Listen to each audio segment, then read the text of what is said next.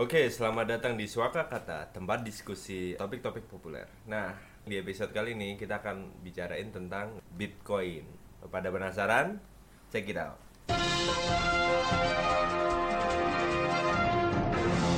Episode kali ini dipersembahkan oleh Sagara Teknologi, your technology partner. Kunjungi www.sagarateknologi.com. gue inget tahun lalu itu gue pernah lah diajak untuk nge-mining Bitcoin. Gue juga pernah Hmm. denger lah Bitcoin, cuman gue nggak digging karena gue pikir ini kayak ya inilah skema-skema kayak tulip atau mungkin batu akik jadi orang rame awal-awal kan terus tadi jual mahal ter lama-lama crash. Iya. Eh, tapi kok gue lihat tahun ini makin naik makin naik gitu. Gue bukan bilang gue nggak nyes- eh, nyesel sih nggak mining tahun kemarin itu cuman waktu tahun kemarin tuh gue mikir gini dia nggak punya harga lah maksudnya pasti suatu saat akan crash karena gini kalau di ekonomi itu kan sesuatu bisa punya berharga itu harus scarcity ada utility-nya sama ada demand sama supply. Benar. nah scarcity kan langka ya. Bitcoin emang langka lah kan karena ada Dia cuma di- 21 juta cuma ya. 21 di pere- juta terus miningnya susah ya kan. Macam-macam demandnya juga nah demandnya sama utility-nya nih yang tahun kemarin karena gua nggak cari tahu juga sih. Yang gue masih ragu yang pertama dia gua nggak tahu nih si utility maksudnya dia bisa digunakan untuk apa? Untuk pembayaran ya belum tahu merchant gede yang ngambil waktu Yang itu ngambil. tapi ternyata memang sudah ada kan gua aja yang nggak tahu terus akhirnya kan gue mikir ah ini cuman ha- sesama sesama orang yang percaya bitcoin aja tapi kan itu nggak umum gitu makanya demandnya gue kira rendah gitu Hmm. tapi ternyata kan tinggi kan makanya harganya bisa naik banget Sekarang PayPal, Amazon gitu udah nerima Bitcoin sih dia. iya belakangan gue tahu bahkan Dell terus Home Depot ya, di Amerika ya Depot, kan ya. juga udah naik Iya, gue juga sebenarnya tuh udah dari dulu tuh sempet heboh juga sekitar tahun 2013 ya. 2013 tuh sempet agak banyak pemberitaan lah tentang oke Bitcoin. sempat naik oke nggak tahu Sempet naik, emang harganya sempet naik, tapi turun lagi. Hmm. Ah, baru akhir-akhir inilah dia tuh naiknya yang gila-gilaan gitu. Terakhir gua cek itu dia satu Bitcoin 250 juta rupiah rupiah. Hmm. Padahal dulu sekitar tahun 2015, 2014, 2015 itu kan masih kayak stagnan gitu tuh, cuman di angka eh, 20 jutaan mungkin 20 rupiah. jutaan ya. Jadi kayak lu nyimpen Bitcoin satu Iya. selama tiga tahun itu udah berapa kali lipat? tapi sejujurnya gue nggak tahu sih gue ya gue tahu baca-baca kalau adalah kayak institusi mungkin kalau yang kita paham kayak money changernya lah Iya, iya, ada iya. kayak kita bisa beli dari website apa gitu beberapa nama ada cuman emang ada yang mau beli ya harga segitu gitu Nah itu. maksud gue Atau itu Iya, cuman baca. spekulan. Atau gitu. cuman spekulan ya. spekulan yang Bisa ya aja kan kayak ini harganya segini gitu. Cuma karena kita kayak nggak- tuh tajir tapi di atas kertas doang gitu. Iya kan bisa aja kita itu kayak oh rumah di Menteng harganya 30 m gitu. Cuman pas lu iklanin nggak laku-laku ya kan bisa Iya, sama kayak gitu. bahkan lu nggak punya duit 30 m gitu, cuman lu ada kemungkinan punya 30 Benar. m gitu. Iya. Gue baca-baca di Luno gitu-gitu kalau di Indonesia gua nggak tahu sih. Eh ada di Indonesia tuh bi- bitcoin.co.id. Coba gue cek dulu ya. Oh ya itu komunitas gede Ah. tuh. Jadi dia memang komunitas gitu. Hmm. Karena sebenarnya mining itu ada namanya mining pool mal. Mining pool apa Ah, tuh? Jadi kita tuh mining itu harus ikut kayak satu komunitas gitu loh. Ada macam-macam sih itu eh, itu bisa eh, ngecek sendiri gitu. Jadi Ah. di mining pool gitu. Nah, terus kita harus beli alat miningnya. Dulu gue juga ditawarin main mining. Alat mining tuh apa? Alat Softwarenya gitu. tuh, eh, dia hardware. Oh, oke. Sebenarnya ada macam-macam. Merek yang terkenal sih namanya Nminer ya. Nminer. Nminer. Itu harganya sekitar 15 jutaan dulu waktu gua ditawarin. Satunya Hmm. ya. Tapi lu kan butuh beberapa untuk biar lebih cepat. Ada juga yang nge-mining pakai VGA card. VGA kan selama ini buat display ya. Tapi Ah. itu sebenarnya bisa buat nge-mining juga, buat proses nge-mining juga. Tapi masalahnya kalau lu jadi seorang miner itu yang paling bengkak tagihan listrik sama internet lu mal Oke. karena dia memang harus eh, 24 jam Eh, bahkan ada penelitian itu bilang di tahun 2014 untuk menghasilkan satu bitcoin nambang kan mining Mm-mm. Itu lu butuh 16 galon bensin 16 ngebakar galon 16 bensin. galon Dan sekarang makin susah harusnya makin banyak. dan sekarang makin susah harusnya makin banyak dan nanti akan makin susah makin banyak sebenarnya gue mau nanya gini sih gue nggak terlalu ngerti juga jadi gue penasaran maksudnya pertama listrik keluar banyak terus lu butuh hardware tambahan Hmm. butuh waktu buat mining Iya. nah ngapain gitu orang ngemain gitu nah tapi sebelum itu takutnya obrolan kita mah nggak nyambung gue pengen nyamain persepsi dulu sih jadi bitcoin ini kan eh, eh, digital currency gitu Iya. buat kita transaksi benar Nah, cuman sekarang ini gunanya apakah memang udah banyak yang nerima segitunya sampai eh, ya kita bisa kalau punya Bitcoin bisa beli banyak hal sampai harganya naik gitu. Hmm. Atau ada hal lain apa sih sebenarnya? Atau Bitcoin ini apa sih gitu? Kalau menurut lu dulu biar Kalau dulu sih- baru lanjut. kenapa tertarik uh, di ging bit bitcoin ya itu karena teknologinya sih. Jadi dia tuh nam- pakai namanya blockchain itu. Hmm.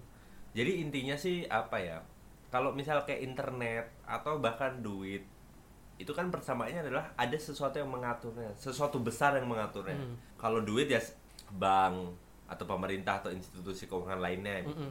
kalau internet ya internet service provider dan lain-lain gitu kan.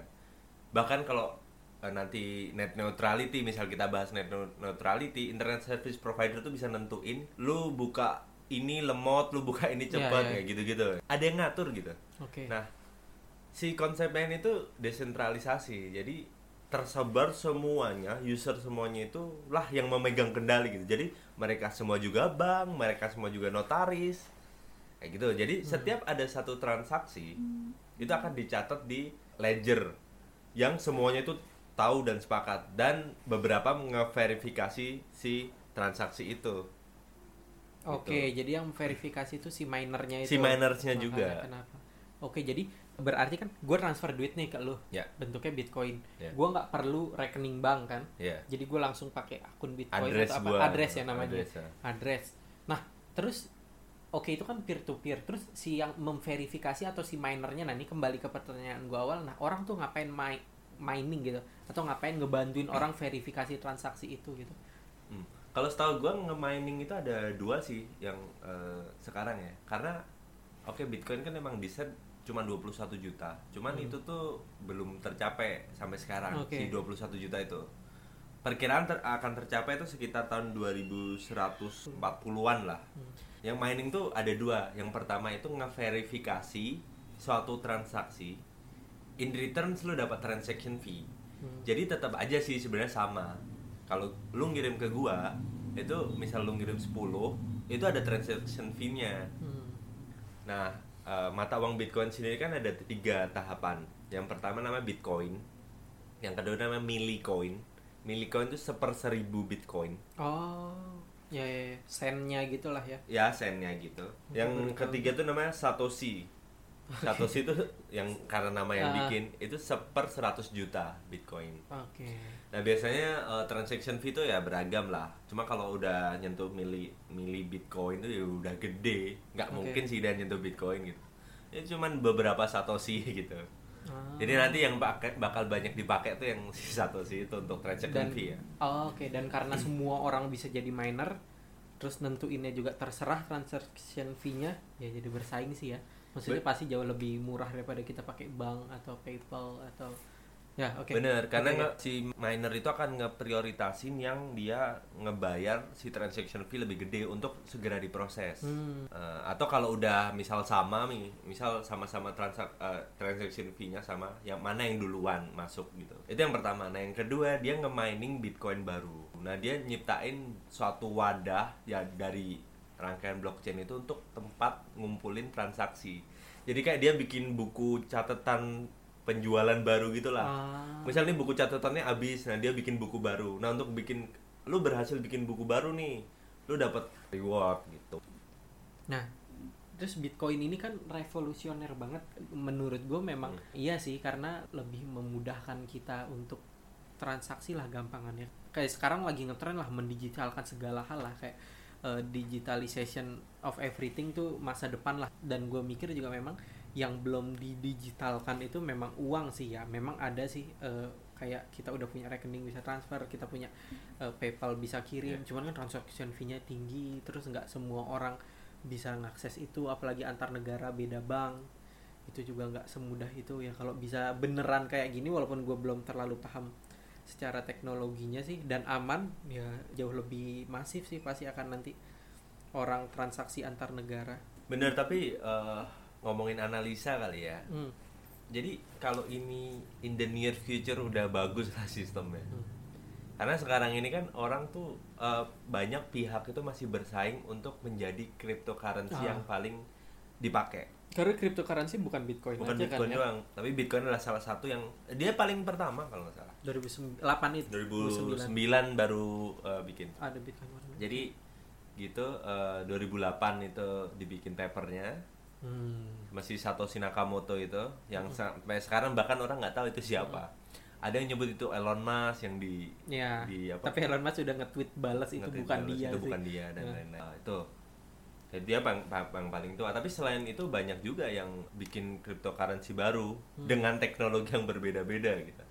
Nah gitu- maksudnya teknologi yang beda gimana? Nggak pakai blockchain gitu atau ada yang nggak pakai blockchain ada yang pakai blockchain kayak blockchain 2.0 gitu. Tapi intinya tetap desentralisasi sama peer to peer gitu. ya intinya tetap itu desentralisasi sama Oh, jadi ada yang nggak usah mining jadi udah ditentuin udah dijebretin Oh, tinggal kita tuker aja tinggal kita tuker-tuker dan dia cuman ngasih si itu ke in- eh, bukan institusi sih tapi pihak yang make teknologi itu jadi semua orang yang make teknologi itu akan dapat gitu Oh. kayak kita main monopoli Oh, nanti dapat modalnya berapa? nah, kayak dapat modal-modal gitu Hmm. Oh, sekarang berarti eh, situasinya adalah eh, rebutan pasar cryptocurrency sampai mana yang ada yang paling populer terus baru kita Benar. rasakan manfaatnya gitu ya. tapi memang ini sih sayang sekali orang ngelihat ini tuh sebagai peluang untuk nyari duit. Dalam artian ya sekarang memang gede.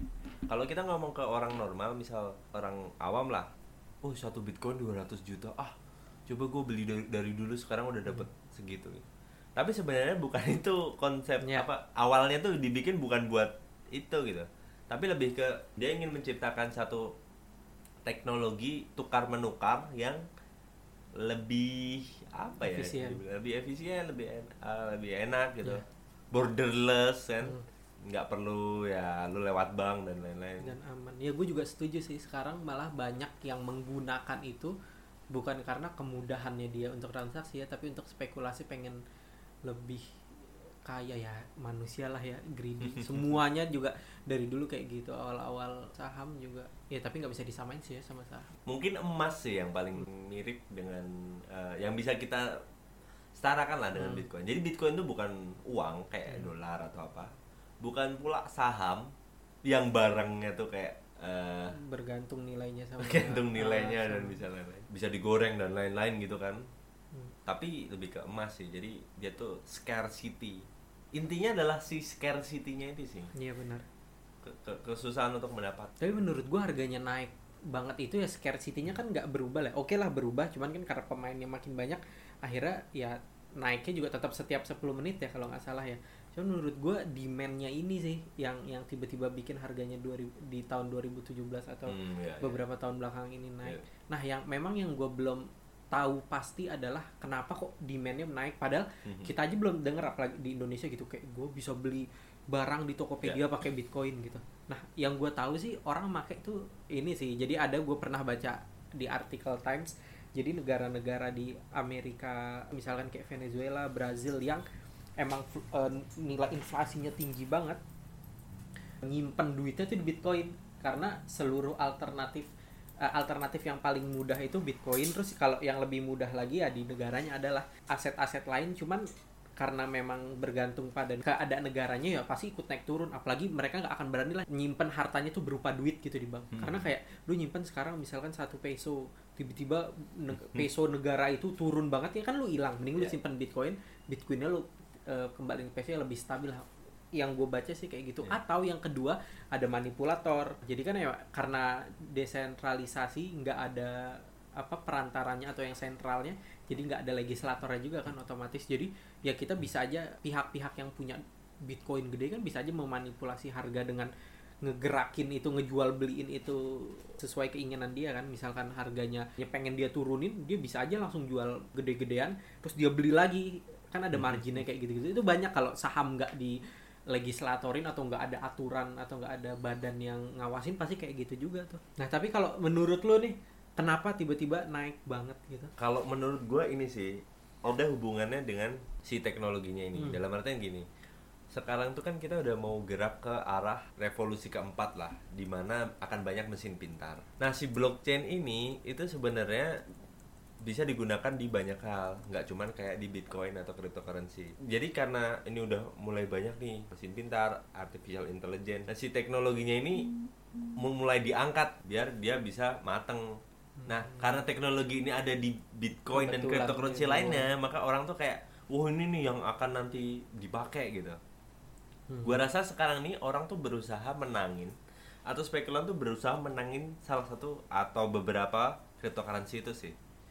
Karena nggak cuman Bitcoin, ada macam-macam koin tuh banyak banget. Hmm. Cryptocurrency ada uh, Litecoin, Litecoin, ada Ether, Ethereum. ada IOTA, bahkan ada cryptocurrency itu yang dia cuman dipakai buat beli major adult industry. Jadi kayak Oh jadi di gitu. luar itu nggak bisa. Oke oke. Ada juga yang Hmm. buat apa ya kayak pasar gelap gitu black market gitu. Oh iya itu juga. Nah bahkan kebanyakan dipakai buat itu jadi sayangnya. Gue cuci uang gitu ya. Iya, Ya, yang terkenal banget itu kan yang situs jual beli drugs itu apa Silk Road itu ditutup gara-gara pakai Bitcoin. Oke. Tapi memang terlepas dari orang spekulan digunakannya untuk hal tidak baik, sangat sayang sih kalau berhenti di situ kan. Karena emang kayaknya cryptocurrency ini udah masa depan banget. Orang tuh udah nggak bisa banget hambat pertukaran uangnya sih apalagi pakai kos yang tinggi kalau antar negara dan lain-lain Sebenarnya bahkan ini bisa ngerusak ini loh kalau emang ini udah akan mateng ya. Dia pasti akan kena krisis dulu lah. Habis ini mungkin akan pecah bubble-nya atau atau gimana ya kayak kayak yang lu sebutin tadi eh, batu akik, tulip Hmm. dan lain-lain. Ya kalau dia terbukti bisa bertahan, dia akan mendisrupt banyak industri lah. Yang pertama bank itu pasti banget. Orang ya ngapain ke bank lagi maksudnya untuk menggunakan bank lagi. Toh repot juga nggak bisa ngirim ke luar negeri dengan mudah dan lain-lain gitu. Hmm. Terus ada juga misal kayak eh, banyak banget industri kayak misal ya kesehatan, terus banyak banget lah advertisement yang pokoknya yang kita bisa berhubungan dengan banyak orang di berbagai belahan dunia gitu yang butuh kayak tukar menukar atau transaksi dan nggak cuma duit mungkin transaksi apa nggak juga nggak cuman bisnis kali ya mungkin pemerintah juga pasti akan kena dampaknya kan kan banyak eh, apa ya move move pemerintah tuh yang ngatur ngatur kayak ya dia kan nyetak uang lah dia bisa ngatur inflasi ya maksudnya nggak bisa langsung bisa dengan mudah ngatur inflasi cuman salah satu caranya kan eh, dengan duit itu kan. Nah kalau misalkan duit itu udah nggak umum dipakai ya bisa jadi lebih susah kan. Bener-bener. walaupun bisa juga misalkan kayak sekarang kalau misalkan ekonomi lesu dia naikin eh dia turunin suka bunga biar orang nggak nyimpen di bank lah Hmm. tapi kalau banknya udah nggak ada gitu dia Iya. mau mau ngontrol atau mau apa meningkatkan ekonomi atau apa gitu itu harus mikir lagi sih nggak nggak bisa dengan cara-cara yang lama termasuk untuk power dari suatu negara Hmm. gitu. Amerika itu kan dia kuat, maksudnya dia negara superpower. Dia tuh menyimpan 4,3% gold reserve seluruh dunia. Hmm. Makanya mata uangnya ya salah satu yang paling kuat. Gitu. Nah makanya ada cerita juga nih lucu nih. Jadi si Satoshi Nakamoto ini kan ngilang, tiba-tiba ngilang aja, dan nggak ada orang yang tahu. Itu tuh orang berpendapat dia ngilang karena salah satu untuk keamanan dia Mm-mm. atau mereka lah kalau dia uh, Ya, ini grup ya. Karena gini, Satoshi Nakamoto tuh disinyalir punya satu juta Bitcoin yang memang nggak di share yang memang nggak bisa dia punya gitu. Karena satu dia yang bikin uh, blok blockchain itu kan pasti ada awal iya benar namanya Genesis block. iya Nah itu dia yang bikin Oke. satu. Terus dia yang nambang awal-awal ya pasti kan Iya, lebih. banyak. Dia punya satu juta dari 21 juta. Itu sekitar 5% lah. Hmm. Which is kalau di compare sama emas, Iya, bisa lebih kuat dari Amerika. dia lebih kuat dari Amerika gitu. sama gini apa kalau uang itu kan sudah matang lah kita tuh udah tahu lah trik-triknya gitu. Maksud gue gini jadi mungkin sama kayak uang bitcoin kan juga tidak mungkin 100% aman kan. Orang uang kita di kantong aja bisa hilang gitu. Nah tapi kan kita udah ngerti lah cara ngamanin ini kita taruh di bank kita punya peti besi dan lain-lain. Nah kalau kalau bitcoin ini kayaknya dia berkembang apa enggak juga tergantung teknologi pendukung kayak gitu ya karena kan banyak banget kita lihat kalau beritanya tuh udah banyak banget hacker-hacker yang udah ngambil sekian senilai sekian juta dolar bitcoin gitu Tapi terutama itu yang diserang adalah walletnya sih. Eh, tempat penyimpanan Bitcoin. Kalau misal uang tuh kan ada kemungkinan dipalsu ya. Heeh. Jadi lu mau malsukan uangnya gitu. oke Tapi kalau ini mungkin perumpamanya kayak lu tuh maling dari bank gitu. Lu ngejebol bank, atau ngejebol dompet orang gitu Mm-mm. untuk ngambil bitcoinnya. Jadi jumlah bitcoinnya itu tetap cuman memang keamanan dari sisi untuk menyimpan itu. Karena banyak banget ceritanya orang lupa passwordnya atau orang yang nyimpen data bitcoin itu di hard disk dia atau di USB bahkan. USB-nya hilang. Itu nggak bisa di retrieve Ya karena kayak dompet ya siapa aja yang megang dompetnya itu uangnya dia gitu ya. iya kalau misalnya dompet lo hilang uang di dalamnya kan gimana lo mau lapor Iya. siapa gitu untuk Iya, ngebalikin Nah, ngebalikin. itu hal yang sama dengan bitcoin which is sebenarnya ironis sih dalam artian gini itu kan dibuat untuk kemudahan Mm-mm. tapi di sisi itunya tuh nggak mudah gitu lo harus nyimpen lo harus nginget nah Nah. mungkin akan ada teknologi yang uh, mendukung itu Ter- Selain teknologi untuk nyimpen keamanan itu menurut gue juga teknologi yang perlu ini identity dari si pemilik itu sih yang kayak tadi lu sempat bahas. Gue juga nggak nggak ngerti banyak orang bilang kita bisa ngirim uang di bitcoin anonim gitu. Dan itu keunggulannya. Nah gue nggak ngerti malah kenapa itu malah jadi keunggulan gitu. Oke? Eh, kalau misalkan kita ngirim uang di bank orang tahu siapa yang ngirim orang tahu siapa yang nerima. Di ledger misalkan ditaruh gitu siapa yang ngirim siapa yang nerima. Menurut gue ya kalau gue pribadi gue nggak ngerti sih kenapa itu masalah gitu Hmm. malah bahkan itu harusnya bisa nge, nge jadi solusi yang kayak lu bilang tadi kan uangnya Ya, asalnya ya. dari mana terus kalau tiba-tiba ada transaksi yang ini bisa di Iya. karena gue baca nih ada artikel CNN dia bilang artikel ini nih baru kok bulan Desember tahun ini dia bilang lebih dari 70 juta dolar bitcoin eh, maksudnya nilai bitcoin seharga 70 juta dolar kecuri gitu sama hacker jadi dia nyerang itu yang dia dia hack itu nice hash nice hash tuh kayak apa ya? Kayak money changernya bitcoin gitu kali ya. Jadi kita Hmm. bisa Ya. bisa beli bitcoin di sana Ya. kita juga bisa jual bitcoin di sana gitu ya. Jadi jadi lu di- jadi maling itunya jadi lu maling banknya gitu kali ya atau money changernya gitu. Kalau gue sih misal gue pribadi ditanya nih temen gue itu balik lah let's say. Hmm. gue nawarin untuk mining. Saat ini gue belum sih. Gue belum mau lah. Dan mungkin gue juga nggak akan mau gitu karena menurut gue ini, ini penggunaannya tuh udah salah gitu. Orang tuh udah salah meng- menggunakan ini Hmm. untuk kayak ya duit gitu bukan untuk alat tukar atau Malah jadi alat investasi. Menjadi alat investasi gitu. Tapi apa lu nggak khawatir saat maksud gue gini jadi kita kan nggak ikut lah nge-mining sekarang terus suatu saat nanti ternyata uh udah banyak banget nih bitcoin sampai kita pakai bitcoin nyaman gitu. Nah tapi itu kan ada masa transisi. Kita punyanya rupiah. Tapi waktu itu eh, bitcoin itu ya bisa jadi karena kita sekarang nggak main kan kita nggak dapat harga yang sekarang. Nah masalahnya harga yang nanti ini kita mau pakai tuh lebih mahal apa enggak lah? Kalau lu nggak main sekarang apa lu nggak khawatir? Kalau nanti itu harganya lebih mahal gitu. Karena yang pertama kayak lu bilang tadi 21 juta nggak nambah. Yang kedua yang main bitcoin kan nggak sekarang sekarang aja. Dulu yang bahkan nggak sadar value nya kan main ya bisa jadi dia lupa eh, passwordnya lupa eh, public key-nya dan private key-nya ya akhirnya hilang aja. Jadi makin langka aja tuh bitcoin yang diperputarkan nggak sampai 21 juta. Let's say yang disimpan satu sih sejuta itu benar. Belum lagi kalau misalkan yang lupa-lupa tuh sampai 3 juta akhirnya kan lebih rendah dari 21 juta. Harganya kan bisa jadi lebih mahal tau di ke depannya saat orang pakai itu nggak khawatir nggak ikut mining dari sekarang? Gue sebenarnya lebih tertarik ke ini sih reaksi government ya atau pemerintah. Karena itu pasti akan ngaruh banget. Dalam artian gini kalau nantinya bitcoin ini akan mencapai puncak jadi udah teknologinya udah mateng lah. Dan semua orang pakai bitcoin. Pasti akan ada proteksi untuk ya mata uang yang biasa yang dipakai gitu. Kalau menurut gue salah satu cryptocurrency yang bakal di banyak nanti dipakai ini nih salah satunya adalah dia bisa ngasih kemudahan untuk transisi itu sih.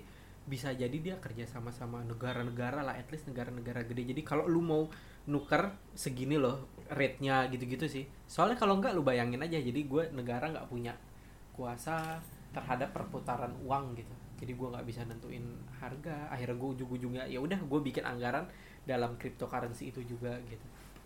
Tapi kalau itu udah jalan sih enak. Cuman masalah kan ada transisi tuh. Saat gue punya itu nah kalau nggak nggak diatur tuh chaos sih. Bisa mendadak ada orang jadi miskin mendadak ya orang jadi kaya kan kayak gitu.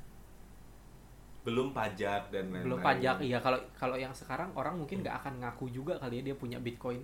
Ya. maksudnya dia transaksi apalagi yang punyanya dulu tiba-tiba sekarang naik ratusan kali lipat itu kan pasti ada pajak penghasilan kan setiap ada penghasilan yang ya, di setiap kita dapat kenaikan ya kayak penghasilan gitu pasti kan harus ada pajak ya kan Hmm. pasti nggak ngaku ya bener sih Tapi ada prediksi juga di tahun sekitar kayak 20 sampai 50 tahun lagi tuh 10% dari GDP tiap negara ya. Tapi nggak tahu nih mungkin negara superpower atau gimana tuh 10 persennya akan, akan berasal dari cryptocurrency. Cryptocurrency. Jadi ada kemungkinan negara juga bisa bermain di situ gitu. Coba ba- bayangin lo, misal negara tiba-tiba buy gitu, ngebeli. Iya, pasti harganya langsung berubah sih. Maksudnya kan dia akan ngerusak kan Hmm. bisa. Ya bisa Satu aja. negara Iya, kenapa membeli, semua orang kan kenapa bisa. enggak gitu ya? Tapi kan masalahnya dia anonim sih kalau dia eh, tapi dia bisa declare ya kalau dia beli gitu ya. Iya, atau dia bikin mi- mining gitu. Hmm. Terutama negara-negara yang nggak butuh birokrasi untuk melakukan tindakan ya, kayak misalnya Iya. kayak apa sih kayak diktatorship atau kerajaan gitu. Ya misalkan korut tiba-tiba dia mau beli kan Bikin bisa mining, aja. iya. Ya bisa aja. Kenapa enggak gitu? Enggak perlu persetujuan atau peduliin kata-kata rakyatnya gitu. Jadi ini satu pihak atau ya mungkin kan kalau sekarang ada juga perusahaan yang melakukan mining kan. Memang dia bikin itu ngumpulin banyak orang buat uh, Mining. bikin miner. Ini kalau negara lu bayangin kayak terus tiba-tiba dia Hmm. Berapa hektar di ini buat mining. Wah. Keren sih. Iya iya iya bisa ya jadi game changer. Cuman gini, misalkan gue bayangkan si let's say Bitcoin lah cryptocurrency yang banyak nanti banyak dipakai. Kita semua ya rata-rata akhirnya uang nih tergantikan lah sama si cryptocurrency. Kita semua transaksi kecil gede semua pakai cryptocurrency. Nah, kalau kita jadi pemerintah gitu. Gimana ngepajakinnya kalau misalkan dia tetap anonim? Akhirnya gue berpikir nggak mungkin sih eh, pemerintah akan ngelegalin kalau dia tetap anonim gitu. Masa dia kayak pokoknya jadi kayak patungan kelas atau patungan RT ya udah pokoknya setiap warga negara karena gue nggak bisa nge-track harta lu berapa transaksi lu berapa pokoknya sebulan lu bayar segini kan nggak bisa kan kayak gitu. Atau dilihat dari rumahnya gitu ya nggak bisa lah. Iuran. Masa jadi kayak gitu kan nggak mungkin. Nah ini gimana ya? Wah, dan dan kalau nggak ada pajak itu ya gimana gitu? Masa nggak ada konsep negara lagi nggak mungkin lah kita jalan dan infrastruktur lain itu udah nggak mungkin gitu Ini Iya, memang iya. akan mengubah ilmu-ilmu yang udah kita Hmm. tahu lah. Hmm. Dalam artian ya mungkin sistem pemerintahan, ya bank, pajak dan lain-lain gitu. Itu apa pasti akan berubah dan kita tinggal nunggu waktu. Iya, dan menyesuaikan. emang harus adaptif. Bener. Nah, gimana ngepajakin? Ya, gampang aja lah kalau zaman sekarang yang misal kayak jual beli online aja. ya itu juga belum Itu itu aja belum ke track. Bener. Itu gede banget gitu. Padahal itu nggak anonim. Hmm. Jadi memang harus adaptif sih. mungkin tidak dalam waktu dekat ya cuman maksud gua pasti akan jauh berubah sih ya bayangin kayak gitu belum lagi banyak lah maksudnya itu salah satu yang harus diselesaikan sebelum orang bisa pakai cryptocurrency untuk gantiin uang kan belum lagi hal-hal kayak wah ternyata nggak eh, ramah lingkungan karena listrik yang dipakai harus kayak tadi lu bilang kan 16 galon belum lagi sekarang makin susah apalagi ada orang yang fokus nge-mining gitu sampai entah listrik sampai ada yang pernah eh, bikin penelitian kalau semua mining ini digabung gitu kebutuhan listriknya di seluruh dunia itu tuh sama kayak kebutuhan listriknya Irlandia Satu negara. iya lebih tinggi dari rata-rata negara-negara Afrika kebutuhan listriknya Hmm. itu kan besar ya ya gue nggak akan ikut orang ngomong yang kontra pakai cryptocurrency karena dia butuh eh, listrik, Listrik besar besar. gitu harusnya kita selesaikan biar dia listrik besar karena listrik makin besar makin jelek kan dampaknya Benar, buat lingkungan. ya walaupun kalau kita ngomongin ya misalkan kita anggap cryptocurrency mirip kayak emas ya emas juga.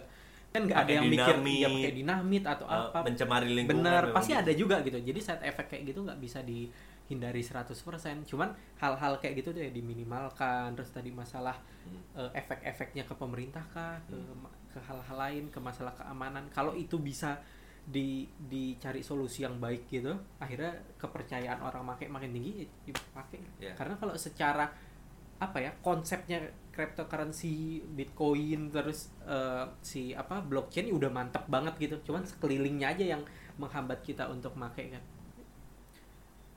Menurut gua eh, cryptocurrency ini sangat berpotensi sekali lah untuk menggantikan uang atau alat transaksi yang udah kita pakai selama ini udah dia eh, lebih murah dipakai lebih praktis eh, leb- lebih aman juga kan kalau kita lihat itu nggak nggak bergantung sama siapa-siapa kita. Tapi memang masalahnya eh, teknologi atau fasilitas pendukungnya ini sih yang belum matang lah. Jadi kita belum banyak pakai. Kayak tadi kita udah bahas eh, masalah keamanannya terus kita juga udah bahas gimana dampaknya kalau kita pakai itu secara luas ke pemerintah belum lagi ada banyak bisnis yang mati ya itu ini sih apa namanya resiko teknologi nggak mungkin nggak bahas. Cuman kayak masalah kayak ke pemerintah terus ke keamanan nah itu dan banyak lagi lah kita nggak bisa bahas satu-satu kayak efeknya. Kalau kita pakai itu secara luas itu sih menurut gue yang akan menentukan cepat atau lambat si cryptocurrency ini dipakai atau cryptocurrency mana yang dipakai. Mau bitcoin mau mau litecoin atau apa pun. Jadi gimana caranya? Akhirnya orang-orang nih sepakat dan percaya oh ini aman ini bisalah kita pakai akhirnya baru masif.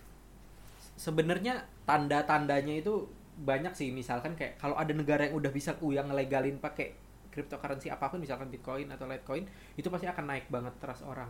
Terus kalau ada korporasi besar yang masif menerima itu di seluruh dunia gitu atau di seluruh cabangnya gitu Hmm. Terus itu juga pasti akan kita atau bitcoinnya nih abis ini krisis gitu misalkan Hmm. terus setelah krisis harganya tuh masih bisa dipegang lah. Jadi nggak yang jatuh banget. Kayak kayak misalkan eh, saham-saham startup Amerika zaman dulu yang bubble banget atau yang tulip. Gitu. kayak gitu lah sebenarnya menurut gue peristiwa-peristiwa itu sih yang bikin bisa ngegain trust juga. Kalau gue pribadi, gue sangat berharap dari fenomena cryptocurrency ini akan muncul berbagai reaksi lah. Dalam artian baik dari pemerintah maupun dari private sector ya kayak lo bilang mungkin perusahaan mau menerima itu ataupun yang make ini untuk inspirasi buat bikin produk lain. Karena kalau gue pribadi jujur sangat tertarik dengan konsep blockchain yang memang dia pertama kali digunakan tuh di uh, cryptocurrency-nya gitu. Nah, kalau kalian penasaran tentang teknologi blockchain, tunggu di podcast kita selanjutnya.